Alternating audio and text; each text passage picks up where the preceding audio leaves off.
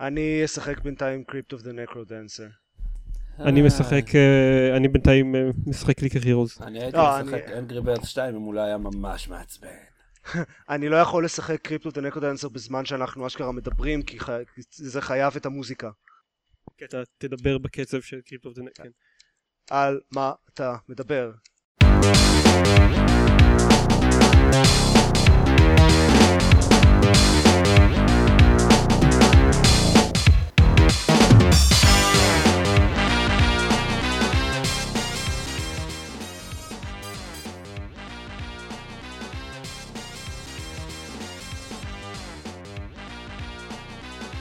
ברוכים הבאים לגיימפוד, הפודקאסט ובלוג המשחקים גיימפד. הפעם אמרתי את זה בסדר, פרק 123, הפעם גם צריכים להגיד את זה.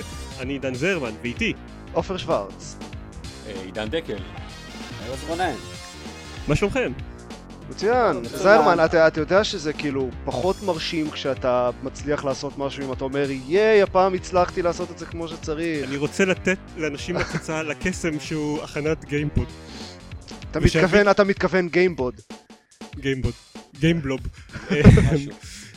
זה כמו כשאדם צריך לעשות סגווי טוב, הוא צריך רגע להפסיק, להציר, הנה תראו עשיתי סגווי טוב, ואז עובר הלאה. זה נכון. רגע, בעצם אני לא יודע, האם אי פעם עשית סגווי טוב? לא. אני מבקש. שאלה טובה. שלוש בערך. כן, פרק 123 של הפודקאסט יעסוק בתהליך ההכנה של פרק 123 של הפודקאסט, כמו ששמתם לב. ויותר ספציפית, אנחנו נדבר על Magic Circle, והוא גם מטה מתוחכם כזה. אני אדבר על Magic Circle. רק אני וערס שיחקנו במג'יק סירקל, נכון? מבינינו, כן. אוקיי. לא בעולם. אולי גם בעולם, אני לא יודע. לא, אני יודע לפחות על בן אדם אחד אחר ששיחק בו. קראתי באינטרנט ביקורת. אז אנחנו לא כאלה מיוחדים כמו שחשבנו. רגע, עומדים לי פה עליי פה ארגזים.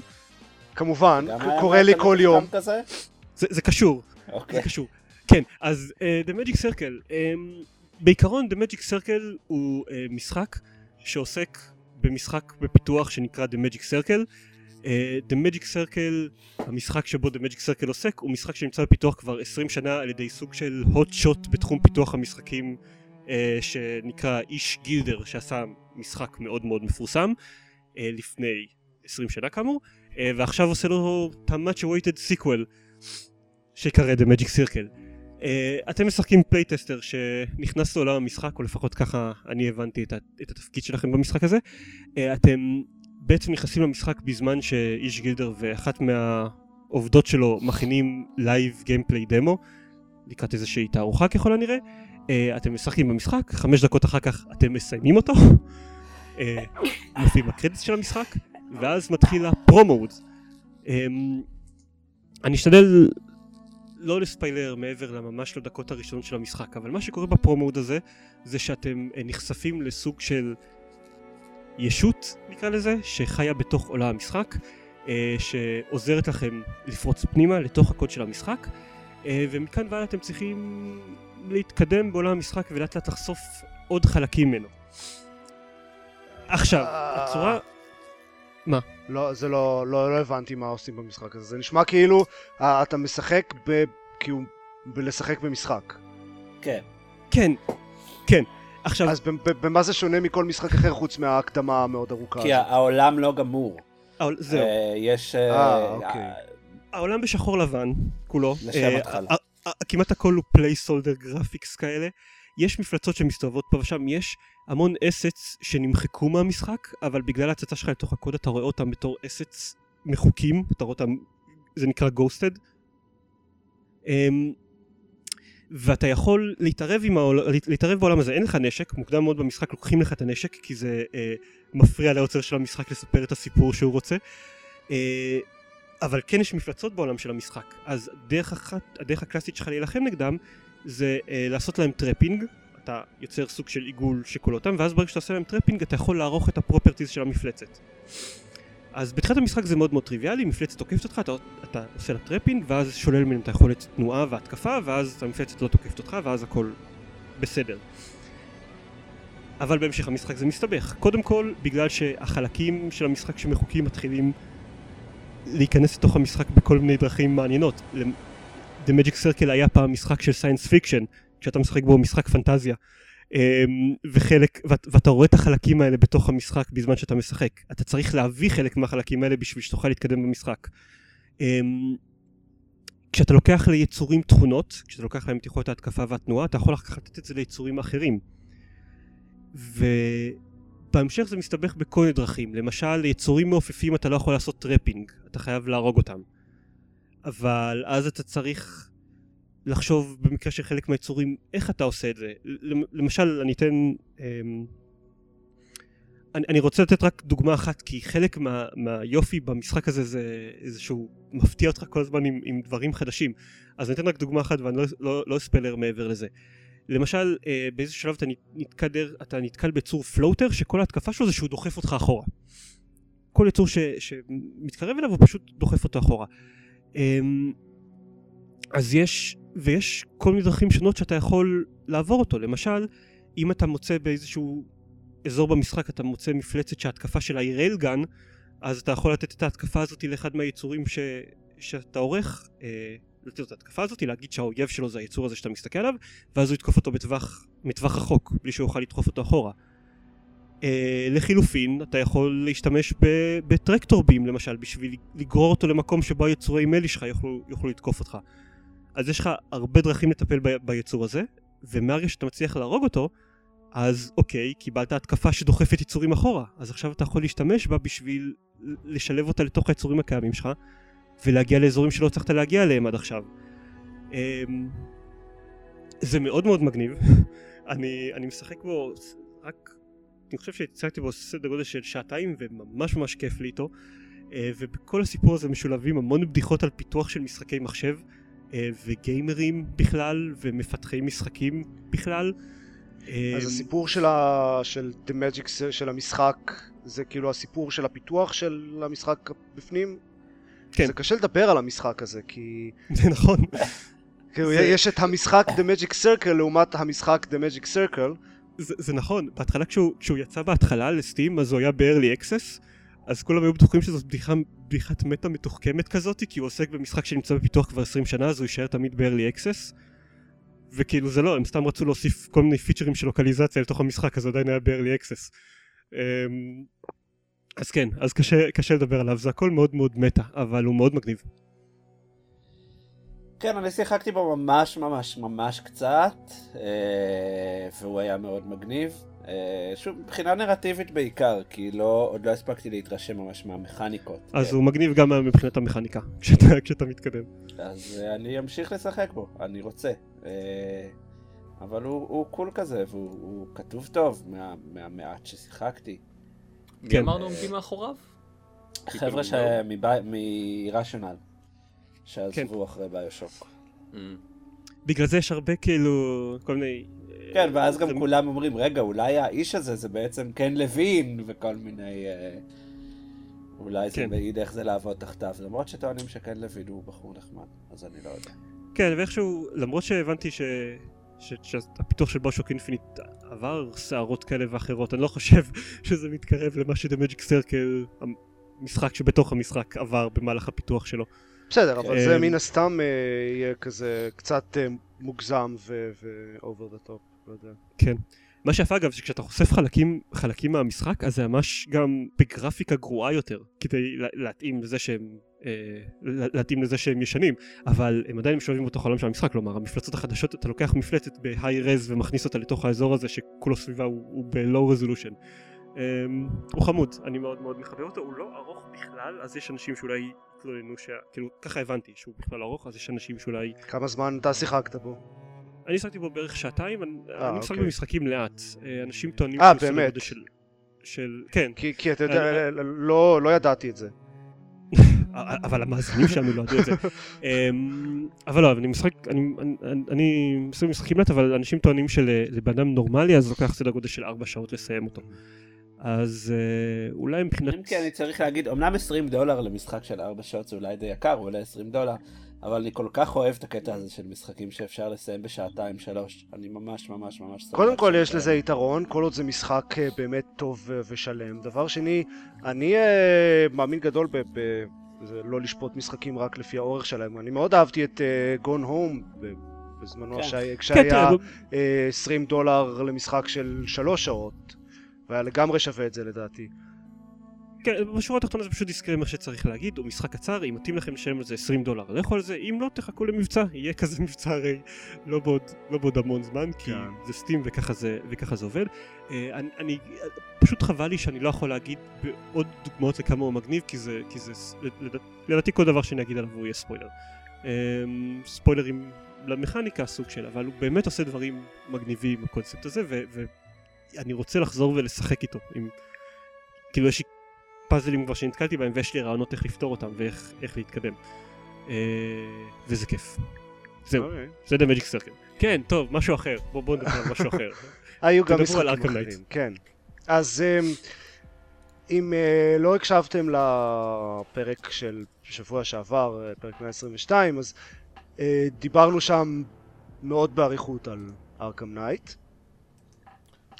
כן. אז אני הייתי איפשהו בכזה, איפשהו בשליש משחק או משהו כזה.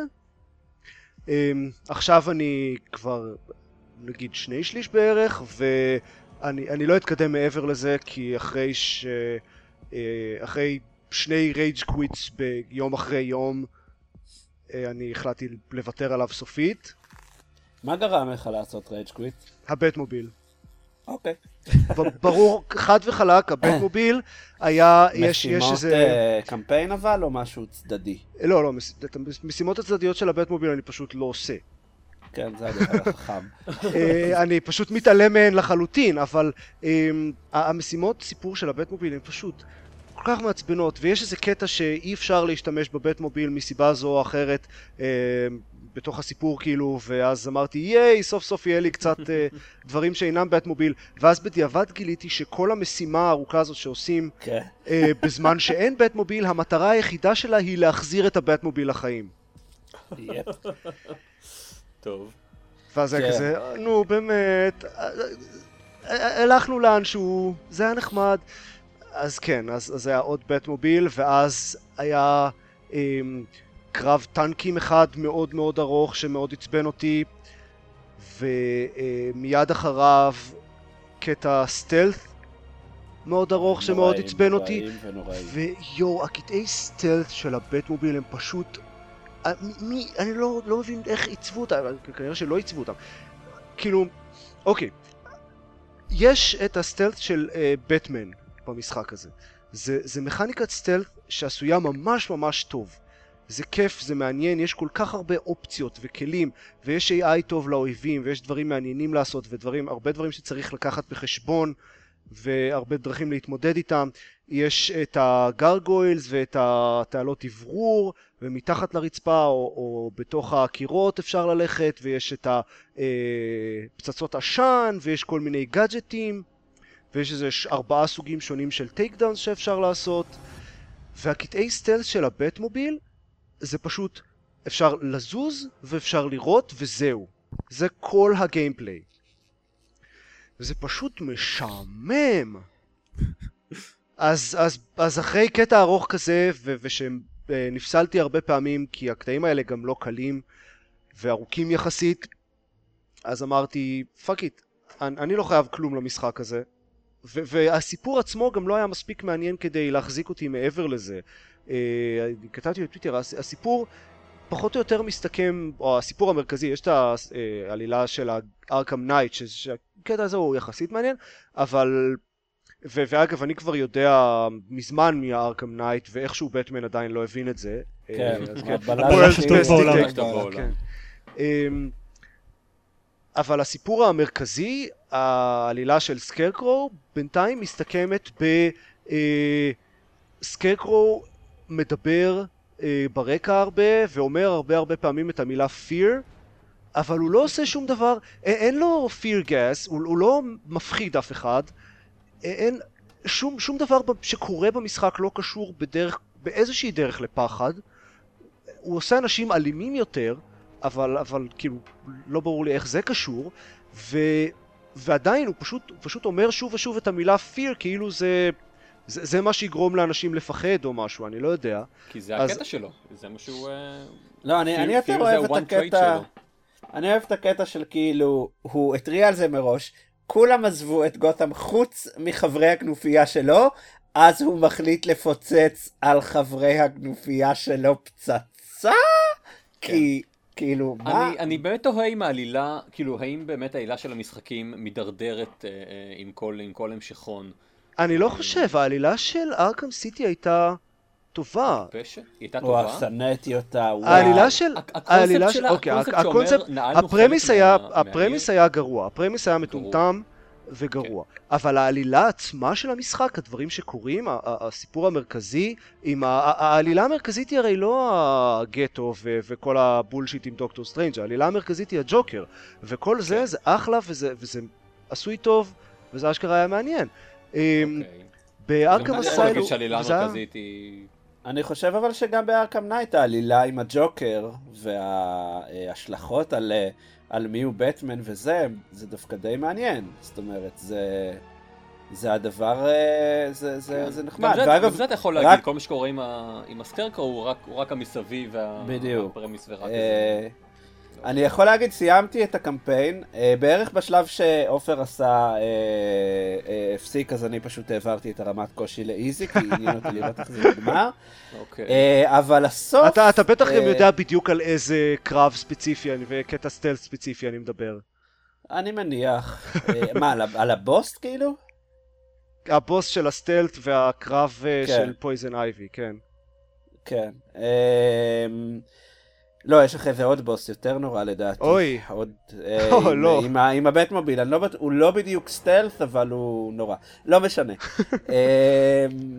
הסוף שלו מעניין, זאת אומרת, זה הבאסה. הסוף, לא עשיתי את כל המשימות צדדיות, כי יש גבול, אבל הסוף, איך שהם סגרו את זה, הוא דווקא לא רע, זאת אומרת, שווה לראות אותו. אבל כן, אני יכול להבין. אותי דווקא מה שהצבן יותר, זה בשלב מסוים הקרבות אקשן, לא הסטלט, של בטמן נגד אויבים, מצפים ממך לעשות שם איזושהי טקטיקה, כי ברגע שיש את המדיקס, אז צריך להוריד אותם קודם, אחרת כל מה שאתה עושה לא נחשב, והמערכת קרב שם כל כך אי אפשר לשלוט בבטמן ירביץ, שזה נהיה בשלב מסוים, כאילו זה מה שהצבן אותי נורא. שנהיו קרבות כאילו עם עשרות אויבים שאתה צריך... כן, קורא לי האמת לא מעט שאני... או קרא לי לא מעט שאני... שניסיתי להרביץ למישהו ספציפי ויצא מישהו קצת ליד, או שבמקרה גם היה מחשמל. כן, כן, כן, תמיד. או שהמצלמה קצת זזה בכיוון שלא ציפיתי, כי קשה לשלוט במצלמה באופן מכוון. כן, אז זה דווקא מה שאותי, אבל גם, כן, גם, אז יש למשחק כזה בעיות. אני עדיין חיבבתי אותו סך הכל, אבל יש לו בעיות. שיחקתי קצת ב-DLC, לא שיחקתי קצת, שיחקתי ב-DLC של Batgirl שיצא עכשיו. ומה שבו, הוא די מבאס, בואו נגיד את זה. עלילתית ווייז או משחקית? הכל ווייז. שעתיים פחות או יותר, הוא מתרחש. כמה שנים לפני בכלל ארקהאם אסיילום, בטגרל ורובין. כי בטגרל היא בטגרל ולא אורקל. בטגרל ורובין, סליחה, הג'וקר חטף את ג'ים גורדון, וקלה אותו ביחד עם עוד כמה שוטרים בלונה פארק נטוש.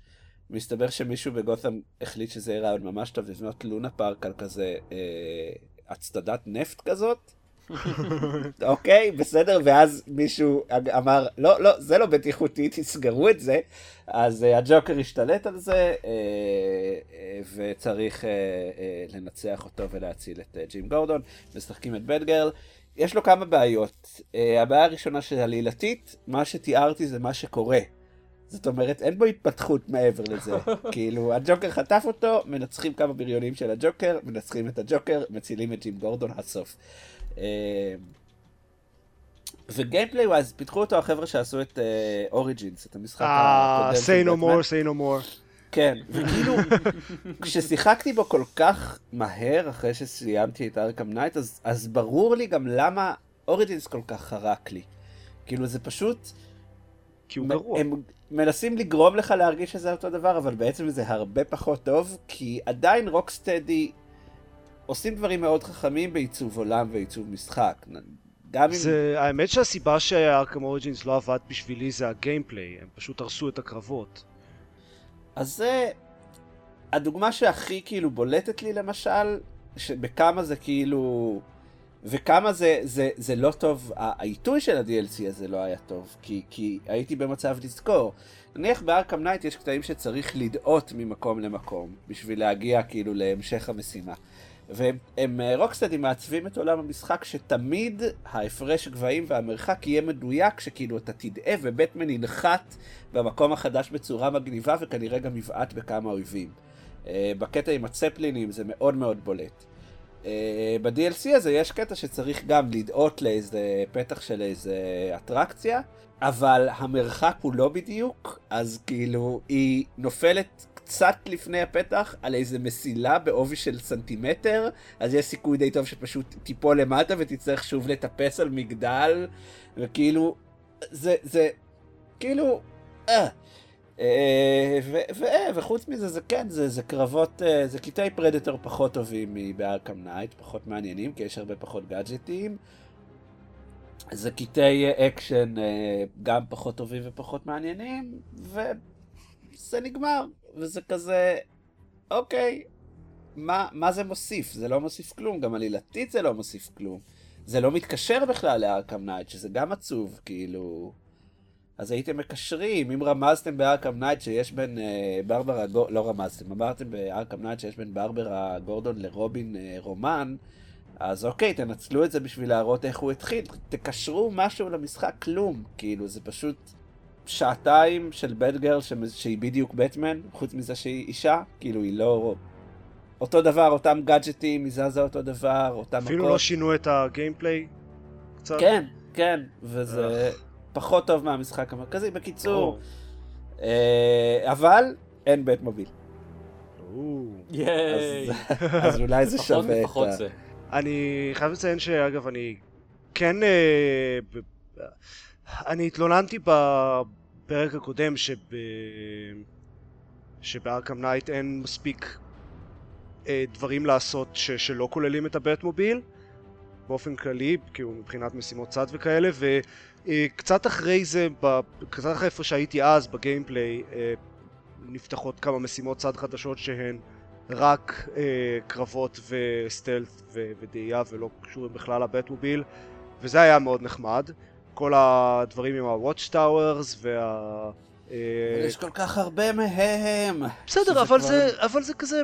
אני לא מתייחס לזה כמשהו שאני צריך, כסיידקווסט שאני צריך להשלים, אלא כמשהו שאני מתעופף כזה. כן, אבל אם אתה רוצה לראות את הסוף האמיתי... אז חייבים? מה זה הסוף האמיתי? מה זאת אומרת? הקמפיין נגמר כשאתה מסיים את המשימות של הקמפיין, כאילו הכי עליון בגלגל הזה. נכון. ואז יש איזשהו סוף די משמעותי, ואז בטמן אומר משהו, טוב, צריך לעשות עוד איזה משהו, אבל לפני שיעשו את זה אני צריך להציל את גותם. ואז אומרים לך, טוב, תסיים את כל משימות ה-Most Wanted, שזה כל המשימות האחרות. אז אתה חייב את כל הגלגלי, את כל ה... אגב, מה שנחמד... בוא נעמיד דברים על דיוקם. אתה לא חייב לעשות... לא, אני ראיתי... אתה יכול להיכנס ליוטיוב. זה מה שעשיתי. מה שכן חמוד שהם עשו, שזה האמת די חמוד, זה שהמון המון המון דברים משתנים אחרי הסוף. זאת אומרת, לא באמת, זה אותו משחק, אבל אתה יודע, בשלב מסוים... ספוילר, מנצחים את ארקם נייט, אז כל ה... הרי הוא כאילו מפקד על כל המגדלים האלה, שומעים אותו תמיד שמגיעים, אז מצאו מישהו אחר שיפקד עליהם, שאומר, ארקם נייט נתן את זה לי, כי הוא אמר לי, ואחרי שמגלים מה שמגלים בסוף, אז כולם מתייחסים לזה, שזה דווקא תשומת לב יפה לפרטים שהם עשו, כאילו הם גרמו לזה עדיין להרגיש ש... אין ספק שרוקסטדי הם מאוד טובים בתשומת לב לפרטים. כן. אבל אני מסכים שיש בעיות. אני רוצה להגיד עוד קצת מילים על ארקם נייט ולעבור מהר הלאה, כי אני חושב שאנחנו כבר בזבזנו יותר מדי מהפרק על... יותר ממה שאופן... יותר מדי מהפודקאסט באופן כללי. יותר מדי מהפודקאסט. תירגע עידן, קודם נשחק בארקם אסיילום, ואז אנחנו נראה מה דעתך על הפרנצ'ייז הזה. בסדר. אני נמצא כרגע ב-30% ומשהו מהמשחק, ואני מרגיש שהגעתי לנקודה הזאת במשחקי סנדבוקס, שבה אתה מבין ככה את הזרם של את הזרימה של המשחק. נפתחות מספיק משימות צד, אבל אני מסכים שיש יותר מדי סוגים מהם, אבל לפחות כל פעם, כלומר, יש תמיד משהו שונה לעשות. אני באמת לא הבנתי, אני חושב אף פעם את הבעיה של אופר עם הזה שיש יותר מדי משימות לבית מוביל, כי לא יודע, לא הרגשתי את זה, ועכשיו, כשיש באמת כל כך הרבה אפשרויות אחרות, אני לא יודע, אני בכלל לא מקבל את זה. אבל גם עדיין לא הגעתי אני ב-50% מהקמפיין, ולא הגעתי לנקודה של סטלט עם הבטמוביל, אז אולי נגיע לשם ואני אתחיל לסנוע מאוד את הקונספט. אני רציתי טיפה להתמרמר על הכתיבה הכל כך קומיקסית ושוביניסטית של המשחק הזה, כי באמת חשבתי שעברנו הלאה, 2015 והכל, ועדיין במהלך, נכון לעכשיו... מה, זה לא כזה נורא, רק כל אחת ואחת מהדמויות הנשיות כתובה בצורה משפילה ומזעזעת. נכון, כתובה ככה, מבושה ככה, ומתוך השלוש דמויות הנשיות שיש, כולן כלואות על ידי גברים. יפ. כן, זה... לא יודע, זה כאילו... כמה כבר אפשר... ואל תשכח את זה שכל הזהות של הרלי קווין במשחק הזה היא... מישהי שאובססיבית, אז לא הגעת לזה, אבל... אני לא פגשתי אותה. אז כל הזהות של הרלי קווין במשחק הזה היא אובססיבית כלפי הג'וקר. זה הדבר היחיד שהיא עושה. גם ב-DLC אגב, אבל ב-DLC לפחות יש את התלבושת המקורית שלה מהסדרה המצוירת, אז זה קצת יותר כיף. וואלה? אוקיי, זה מגניב יותר. אוקיי. זהו, אין לי הרבה מעבר לזה, אני באמת כאילו קיוויתי שעברנו הלאה. זה באמת, אני רואה טרופס כאלה מולי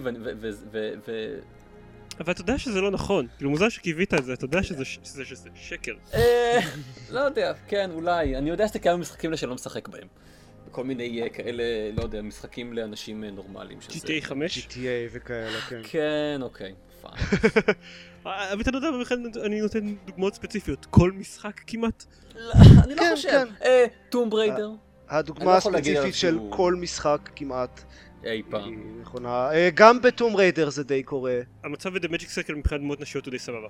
אוקיי, אז לפחות סבבה, כן, I'm glad we cleared that up. גם ב-Life is Strange אגב. נכון, בוא נדבר על Life is Strange.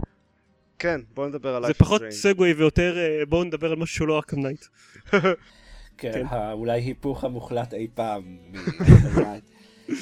אני ככל כתבתי פוסט משתפך על הפרק הרביעי של Life is Strange שיצא השבוע. אני מאוד מאוד מאוד אוהב את הסדרת משחקים הזאת.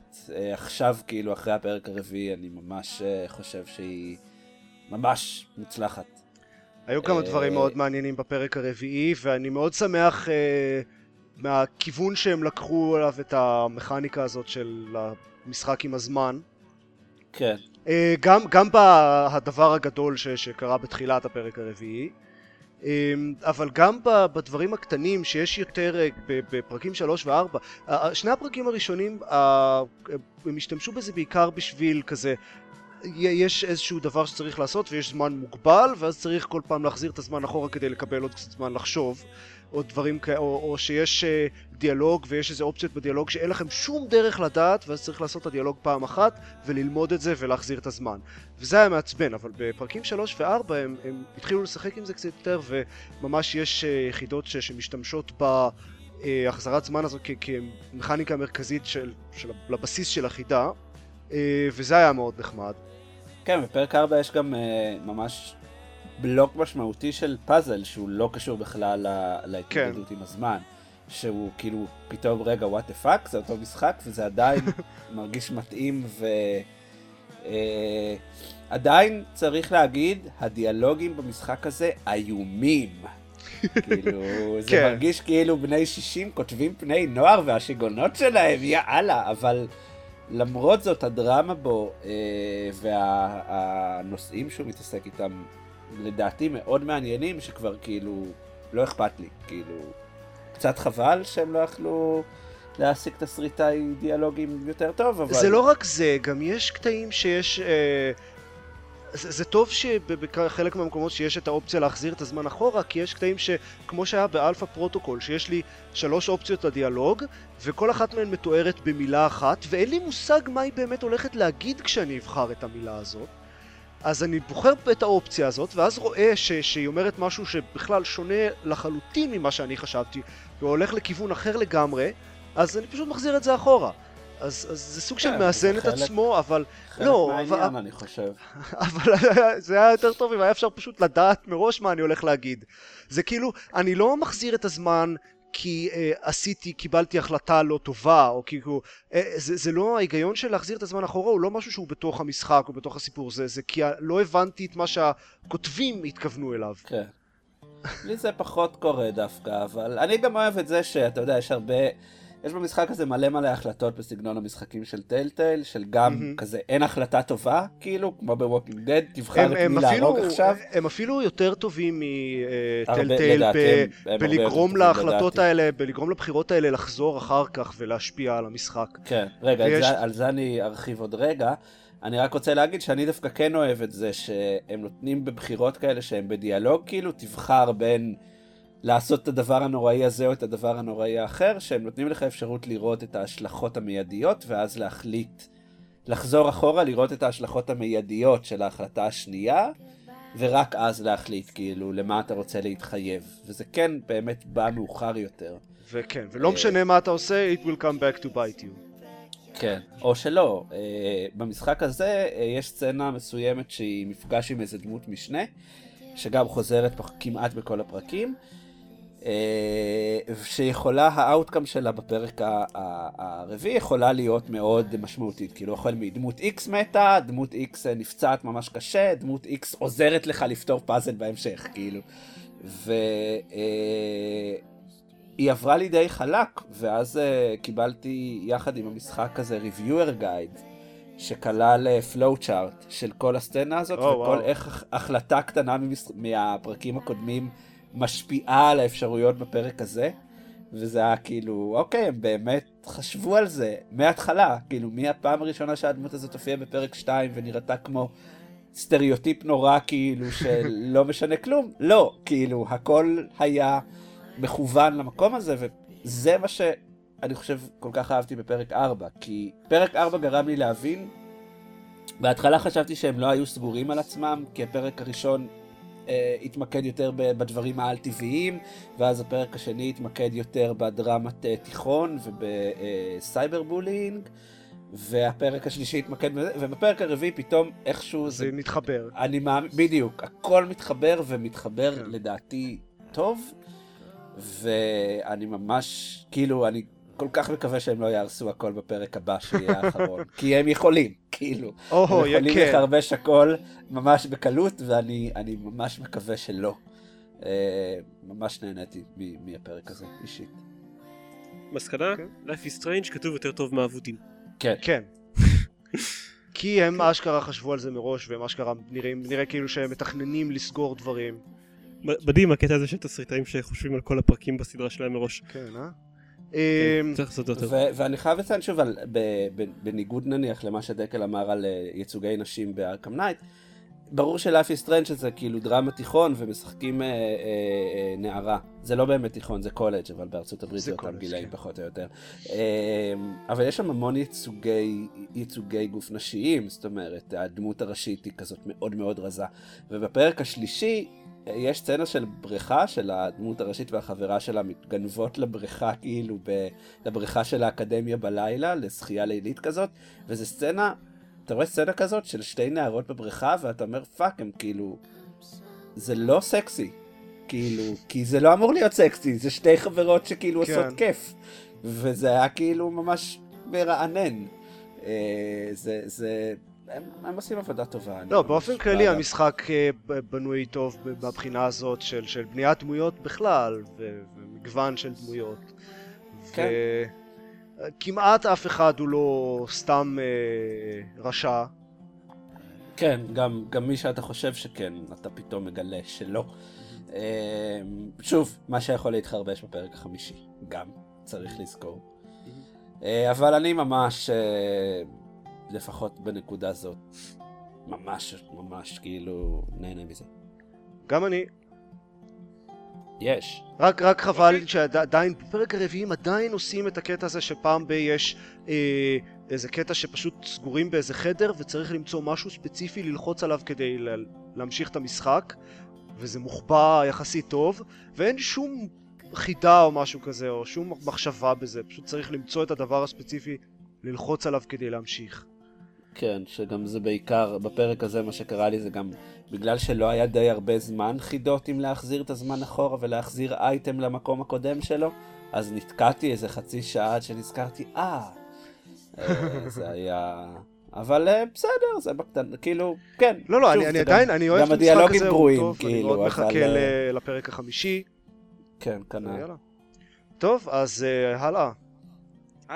בואו, כמעט באותו נושא, אם כבר דיברנו על דרמת תיכון. כן. אז שיחקתי בעוד משחק שהוא יחסית דומה. רוקט ליג. כן. יכול להיות שיצא לכם לשמוע עליו, ויש סרטונים וגיפים ושטויות בכל האינטרנט. יש הייפ. יש הרבה הייפ. זה הייפ אבל שלא הגיע, זה לא הייפ סטנדרטי של משחקים, זה הייפ של כאילו... זה הייפ שמגיע מהקהל, המשחק יצא, ואז אנשים התחילו לשחק בו, ואז נהיה הייפ. לא, נכון, זה הייפ טוב. לא, כי בדרך כלל כשאומרים הייפ בהקשר של משחקים, משחקי וידאו, זה בקונוטציה שלילית של המפיצות מנסות לייצר הייפ. אבל בכל מקרה, כן. אז זה משחק שממש הגיע כזה out of nowhere, חוץ מזה שהוא סוג של סיקוול למשחק שיצא כבר של אותה חברה, אבל אף אחד לא באמת ראה את זה מגיע, וזה... כן, אז רוקט ליג, כי עוד לא אמרתי בעצם מה זה, זה משחק, זה כדורגל עם מכוניות, סוג של מעופפות, לא באמת מעופפות, זה מכוניות שנוסעות על המגרש, על הדשא, של המגרש כדורגל, ויודעות לקפוץ, ויש להם כזה רוקט בוסטר, אז אפשר לעשות כל מיני דברים מוזרים כמו דאבל ג'אמפ, או לעוף למרחק קצר, זה משחק מוזר לחלוטין, כאילו הוא פשוט הזוי. והוא אחד המשחקים הכי פופולריים בעת האחרונה. כי הוא מקור מצוין, א' הוא כיף, אני שיחקתי בו קצת ורק נגד אויבים AI, אבל הוא כיף.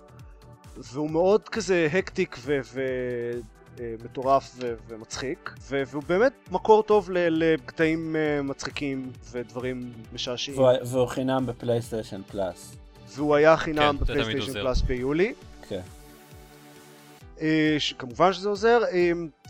ראוי לציין שזה, כמו שאמרתי, זה לא הגיע משום מקום, כאילו זה סטודיו רציני שעבד כבר על הרבה משחקים בעבר, זה סוג של המשך או המשך רוחני או whatever, זה משחק שני שמבוסס על משחק ישן עם קונספט דומה, אבל זה פשוט משחק מאוד טוב, כאילו הקונטרול שלו זה עשוי מאוד טוב, והעיצוב של המשחק הוא מאוד כזה טייט וזה פשוט, זה כיף, זהו. מומלץ לנסות, במיוחד אם יש לכם עם מי לשחק בסלון כזה, במיוחד אם קיבלתם אותו בחינם, אבל לא, אבל אם יש לכם עם מי לשחק בסלון כזה, לשבת עם חברים ולשחק כדורגל רק עם מכוניות קופצות, זה מאוד כיף. זה קצת לוקח קצת זמן ללמוד אותו. חברים שלי משחקים בו, חברים שמשחקים בו לא בלוקל מולטיפלייר, אבל גם לא בלוקל מולטיפלייר. יש לו גם אונליין כמובן, עם ה-PSN או whatever. לוקח קצת זמן להשתלט כמובן על הקונטרולס, ואיך בדיוק המשחק עובד, ומאיזה זווית צריך להגיע, ואיך צריך לעשות כל מיני מהלכים כמו לקפוץ על הכדור ולפגוע בו מלמעלה, או לקפוץ, לעשות דאבל ג'אמפ ואז לעוף ולפגוע בכדור כשהוא באוויר, או לטפס על הקירות של הזירה ולקפוץ משם. יש באמת שאפשר לעשות המון דברים עם המכניקה של המשחק הזה. אז זהו, הוא מגניב. לכל הפחות תחפשו סרטונים שלו ביוטיוב, כי יש שם דברים ממש משעשעים. ואולי לא תשחקו בכלל, פשוט תראו אותו ביוטיוב. תשמע, למה לא? יש אנשים שלא משחקים כדורגל, אלא רק רואים את זה בטלוויזיה. וכדורגל זה הרבה פחות מצחיק בדרך כלל. כן, יש שיגידו שרוב האנשים צופים בכדורגל ולא משחקים בו. כאילו, אני מקווה שזה יקרה מתישהו, שיעשו ליגה מקצועית של רוקט ליג. תלוי כמה הוא יחזיק. כן, תלוי אם הוא יחזיק לכמות אמיתית של זמן, אבל הוא מאוד כיף. אז פעם הבאה שאתם מזמינים כמה חברים לשחק פיפה או משהו כזה, אולי תנסו את רוקט ליג במקום.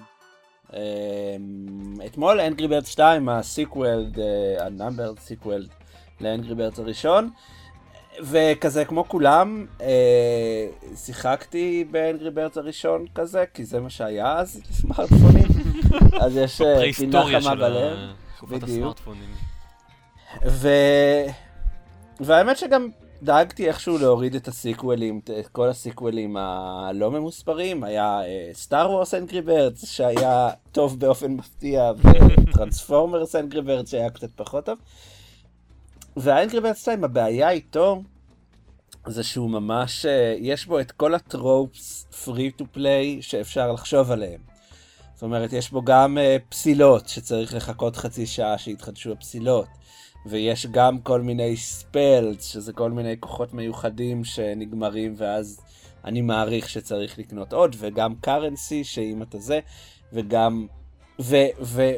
הבעיה שהקור גיימפליי הוא עדיין, אני מבין את החן שלו גם היום, אבל יש הרגשה כאילו הם עיצבו את המשחק הזה ממש סביב זה אני כולה כאילו, יש שם איזה בינתיים נראה לי איזה 300 או 400 שלבים, אני כולה בשלב 10 או 11, לא שיחקתי בו כמעט, אבל כבר עכשיו אני רואה את הניצנים של למה המשחק הזה מעוצב לזה שיהיה חייבים לשלם עליו בהמשך, וזה מזכיר קצת יותר משחקים של קינג, מאשר משחקים של רוביו. למשל... אני לא מבין, המודל של פשוט להוציא לבל פק חדש כל כמה זמן, ושמלא אנשים יקנו את זה בכסף, עבד להם ממש טוב. כנראה זה כבר לא עובד. כן. הדבר שהכי מעצבן אותי... כן, אבל כל מודל לא עבד. גם לעשות משחקים קינג לא עובד, במידה שזה עובד לקינג, זה לא באמת נחשב. אבל זה פשוט מרגיש לי שקוף, זו הבעיה. הדוגמה הכי בולטת זה שכל שלב הפעם מורכב משני מסכים. זאת אומרת, יש לך כזה מסך אחד שאתה צריך לחסל את כל החזירים, ואז זה עובר לעוד מסך.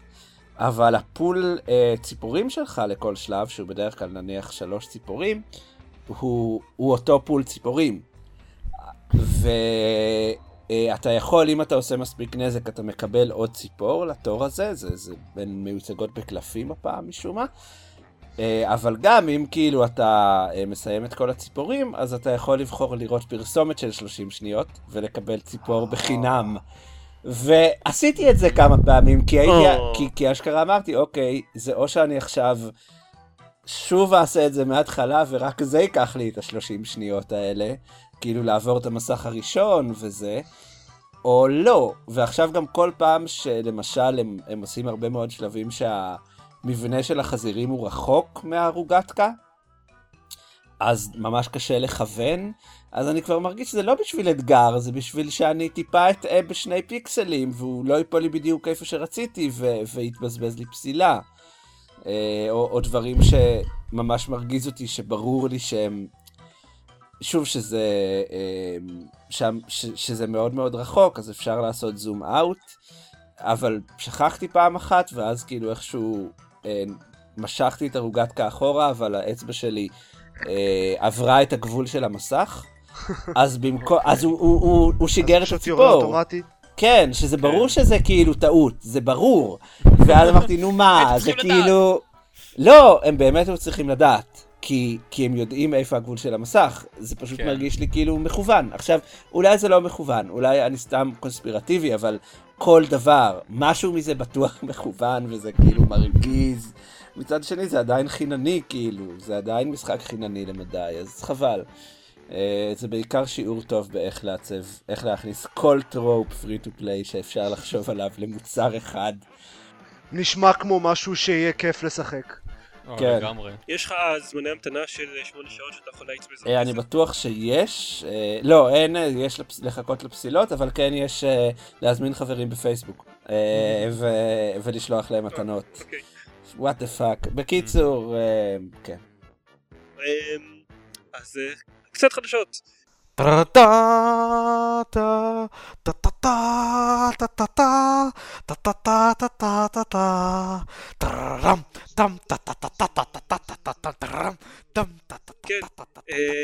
יודע, נתחיל מהחדשה הכי גדולה לכאורה. רייזר קנו את אויה? בערך. כן. רייזר קנו, כן. רק לא קנו את החברה. הידע שלי לגבי הידיעה הזאת מסתכם בהפתעה שאויה עדיין קיימת, אז שמישהו אחר לדבר על זה. לא, אוקיי, אז אני פשוט קצת שמעתי על זה בדיוק היום, כשהלכתי לטיול עם הכלבה ושמעתי פודקאסט. אויה נשארה ישות משפטית, היא כבר למיטב הבנתי לא באמת פיתחה שום דבר. רייזר ניגשו לישות המשפטית הזאת ואמרו, אנחנו רוצים לקנות ממך את הזכויות למערכת הפעלה, את הזכויות לזה וזה, לטכנולוגיה הזאת, לטכנולוגיות הזאת, כדי שנוכל לשלב את הדברים האלה בקונסולות אנדרואיד שאנחנו מכינים לשוק הסיני. כוכבית, עוד חדשה שלא כתובה בליינאפ, סין הסירה השבוע את החרם שהיה לה על קונסולת משחק לגמרי, לכן חברות כמו רייזר ממהרות להסתער, כי יש, לא רק רייזר, הרבה חברות, כי יש להם שוק חדש. אז היא קנתה את זה.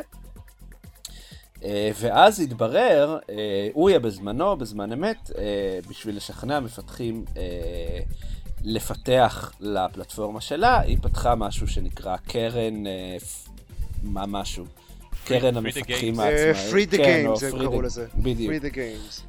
והם נראה לי מה שהם אמרו, זה שאם, אני לא זוכר את התנאים המדויקים, אבל זה משהו כמו, אם אתם משחררים את המשחק קודם כל אצלנו, נותנים לנו בלעדיות, אז נכפיל לכם את הכסף. שזה עוד ליינף, כאילו, באופן אירוני, זה בדיוק נגד, כאילו, זה בדיוק לא free the games, זה lock the games. lock the games to us. כן. הם אמרו שזה רק למשחקים מקיקסטארטר, אבל נראה לי, או בקראוד פנדינג. כן, משחקים בקראוד פנדינג שעוברים איזשהו, שעונים לתנאים מסוימים, יקבלו בעצם סכום מענק מאיתנו בשביל משוחררים לשוק. ומסתבר שבתוך הקרן הזאת נוצר חוב של בערך $1,000,000 כולל. זה לא הרבה כסף במונחים של זה, אבל נוצר איזשהו חוב שרייזר, לפי מה שהם טענו, בגלל שהם לא קנו את הישות המשפטית אויה, הם לא קנו את החוב הזה. זאת אומרת, הם אמרו, אנחנו קונים את זה ואת זה ואת זה, אנחנו בכלל לא יודעים שיש חוב. ואז באו מפתחים ואמרו, רגע, כאילו... לא, אז מה שאני קראתי זה לא היה ככה, זה שהם... בהסכם שהם עשו עם אויה ובכל השיחות שלהם, הם לא שמעו שום דבר על החוב הזה. הם מה זה לא שמעו? זו תמימות נוראית לא לשמוע, כאילו בדיוק. לא, אבל מה שאני אומר זה לא היה חלק מההסכם. זה לא היה חלק מההסכם, נכון, לא, אבל they made good, הם אמרו, הם עדיין לא עשו, שאחרי שזה נודע בתקשורת, אז הם אמרו, טוב, לא ידענו על זה, אנחנו נשלם את החוב הזה למפתחים,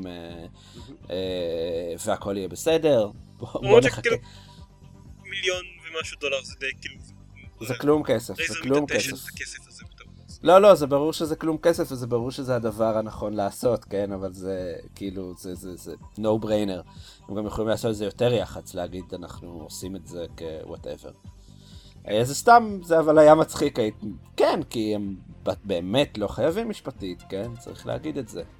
גם, לפחות ממה שאני קראתי, גם לא ברור משפטית שהם... שאויה באמת חייבת את כל הכסף הזה לאנשים, כי כל הכסף הזה היה מותנה, או לפחות חלק מהכסף הזה היה מותנה באשכרה לפתח את המשחק. כלומר, מציבו איזשהם מיילסטונס למפתחים ואמרו, אם תגיעו למיילסטונס האלה אז תקבלו ככה מהכסף, ולמיילסטון השני תקבלו ככה מהכסף. אז לא לחלוטין ברור שהם באמת חייבים את הכסף הזה. יכול לי, כי הוא יכול מאוד להיות שכן, אבל אני לא יודע אם, כי זה לא לחלוטין חד וחלק. אני חושב שהמסקנה מהסיפור הזה היא לא לעשות עסקים עם אויה. בשבילי המסקנה מהסיפור הזה זה מה שאמרתי קודם, שאויה זה עדיין משהו שקיים, זה מפתיע אותי מחדש בכל פעם. וכן, וגם לא לעשות עסקים עם ריבוי, אז זה משהו שכבר ידענו, כאילו זה לא איזה משהו מסקנה מפתיעה שאמורה להיות, אבל מסתבר שלא יודע, אנשים עדיין נותנים להם קרדיט. כן, בהחלט. טוב, חדשות אחרות? מה עוד קרה? לא קרה כלום.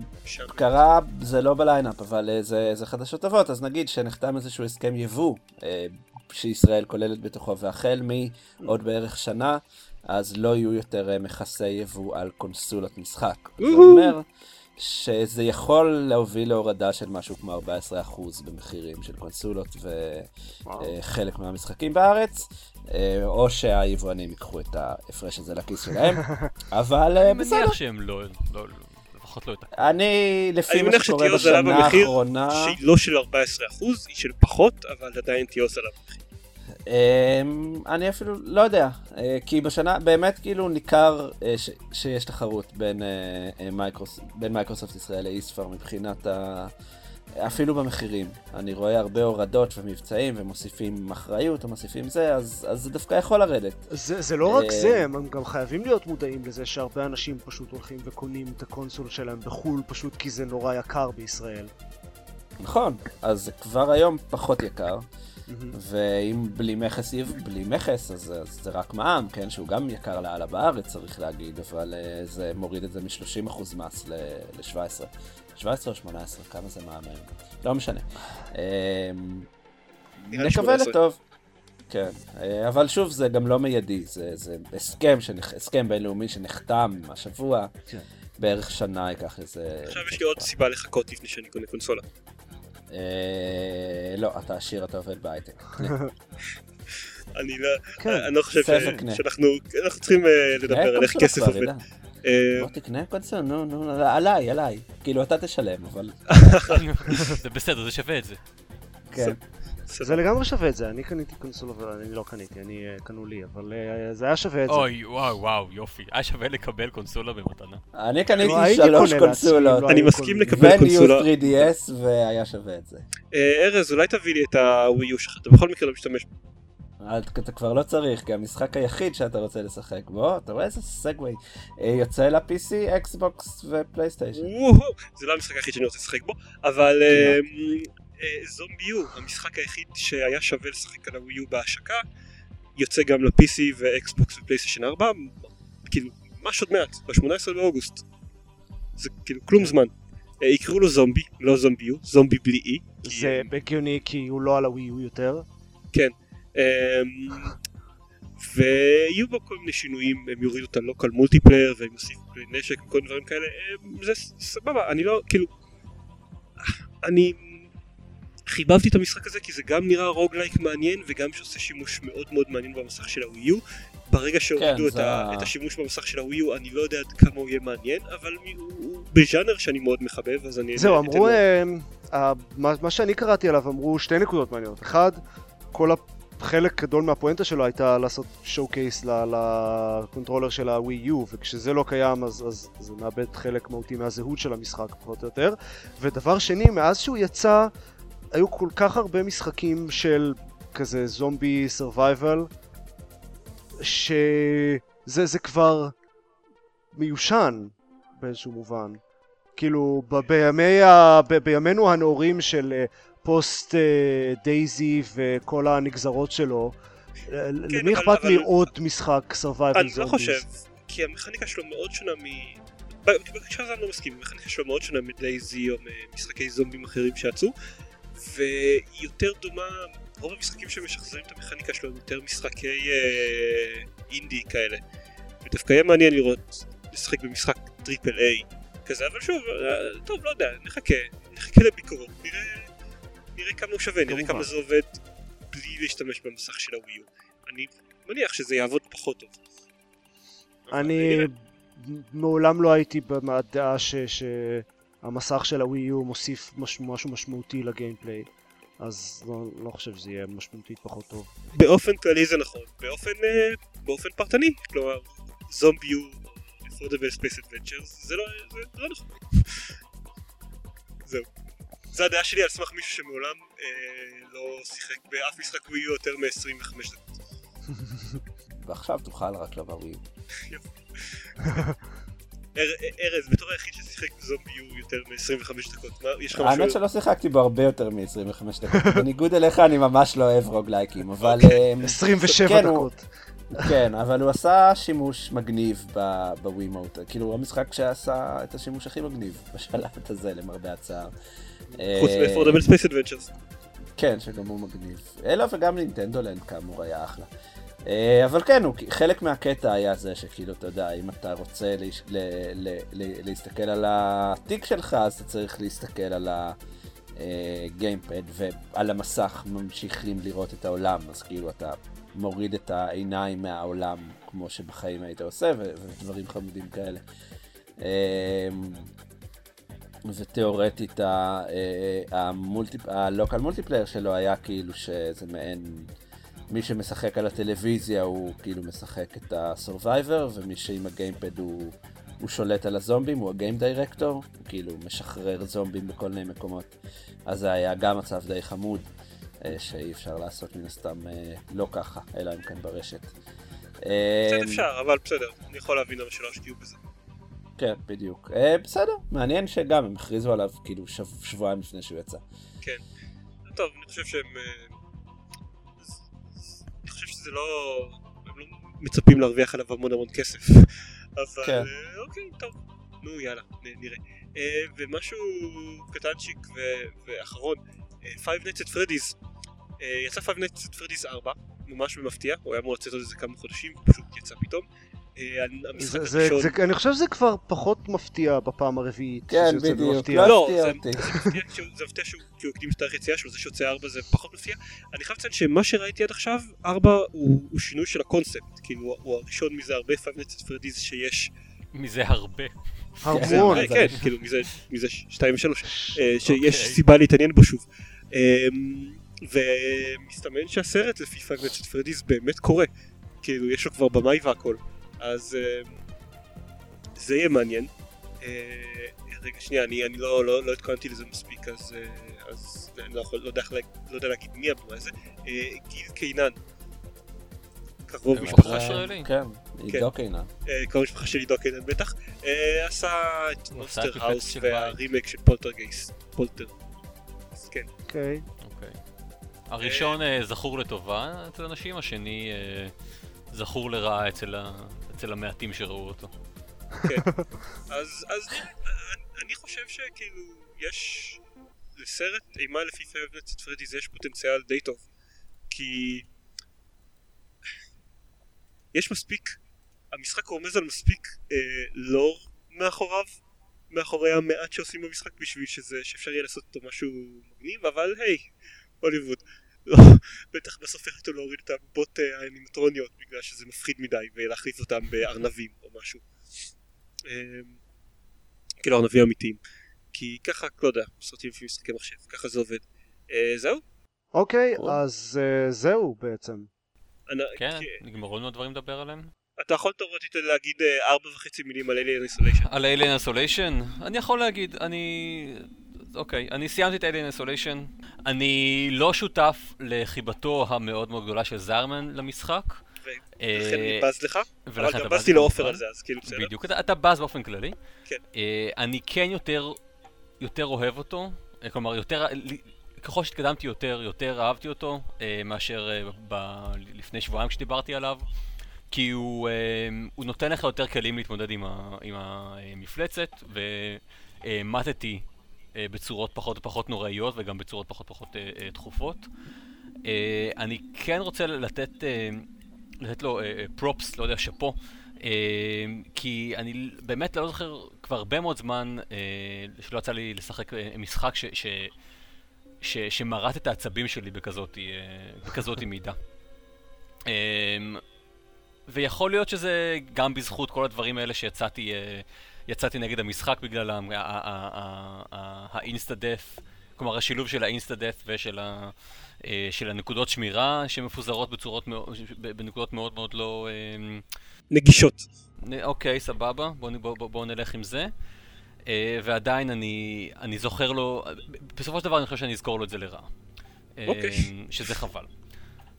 וזהו, זה Alien Isolation שלי. לילה טוב לכולם, תודה שהקשבתם. לא, לא, לא. תיזהרו מחייזרים. תיזהרו מחייזרים, כן. לא, רגע, לפני שכולם הולכים לישון. לילה טוב. לא, לא לילה טוב. אז נגיד שאתם יכולים למצוא אותנו ב-www.gamepad.co.il ויש לנו שם גם קישור לדף פייסבוק ולחשבון טוויטר שלנו, שגם שם אנחנו מעלים כל מיני דברים, ואנחנו מעלים... יותר דברים אפילו. אפילו יותר דברים, כן. אנחנו מעלים let's play פעם בשבוע, ופרק של פודקאסט שאתם שומעים עכשיו פעם בשבועיים. בדיוק, אולי אתם שומעים אותו בחשבון יוטיוב שלנו, ואתם אומרים, אנחנו יודעים שעל חשבון יוטיוב שלכם אנחנו משתמשים בו בשביל... כן, יכול להיות. לשמוע את הפודקאסט. זה מאוד... מוזר, כל הסיפור הזה. ואני מתאבט האמת עם... טוב, אני לא אגיד את זה, אני רוצה להגיד משהו על הדירוגים בחשבון אייטיונס שלנו, אבל אף אחד באמת לא מסתכל. אז זה לא מאוד חשוב. סתם, לא יודע, אם אבל... ואם אתם אוהבים את הסרטוני Let's Play שלנו שאנחנו עושים, פודקאסט ואוטבר, אז תשתפו אותם קצת וכאלה, כי... כאילו, בדרך כלל אנחנו לא כאלה... נושים לצפיות, אבל נניח חלק מהסרטוני Let's Play שאנחנו מעלים הם של משחקים ממש מגניבים, וכאילו שאנחנו מעלים משחק כמו יושי'ס וולי וורד שהוא כל כך יפה, גם אף אחד לא יקנה בשבילו ווי יו אף פעם, והדבר היחיד שיש לעשות עם יושי'ס וולי וורד זה לראות את הסרטון Let's Play שלו, ואז אנשים לא רואים את הסרטון, זה מעציב אותי, כי כאילו זה כל מה שיש לעשות עם המשחק הזה, לראות את הסרטון Let's Play ולהגיד יא איזה אפילו נראה בסרטון הזה, אבל לא נראה כמו שאני רוצה לשחק בו. וגם זה יהיה נחמד לדעת מה אתם אוהבים ומה פחות אוהבים, כדי שנוכל להתחשב בזה באיזושהי מידה בעתיד, אולי... כן, זה לגמרי, אם יש משחקים שאתם רוצים להגיד, תפסיקו עם משחקי נינטנדו המפגרים האלה, או לחלופין, תמשיכו עם משחקי נינטנדו המגניבים האלה, אז כאילו תגידו. או לחלופין, תמשיכו עם משחקי נינטנדו המפגרים האלה. או, לא יודע, למשל, על ה-Let's Play של אופר במשחקי אידי ביזארים, קיבלנו, לא רוצה להגיד תגובות חמות, אבל תגובה חמה. אז ננסה לעשות את זה עוד בעתיד עם משחקים ביזארים שעושה נוצא, וכמובן, זה היה כיף. זהו.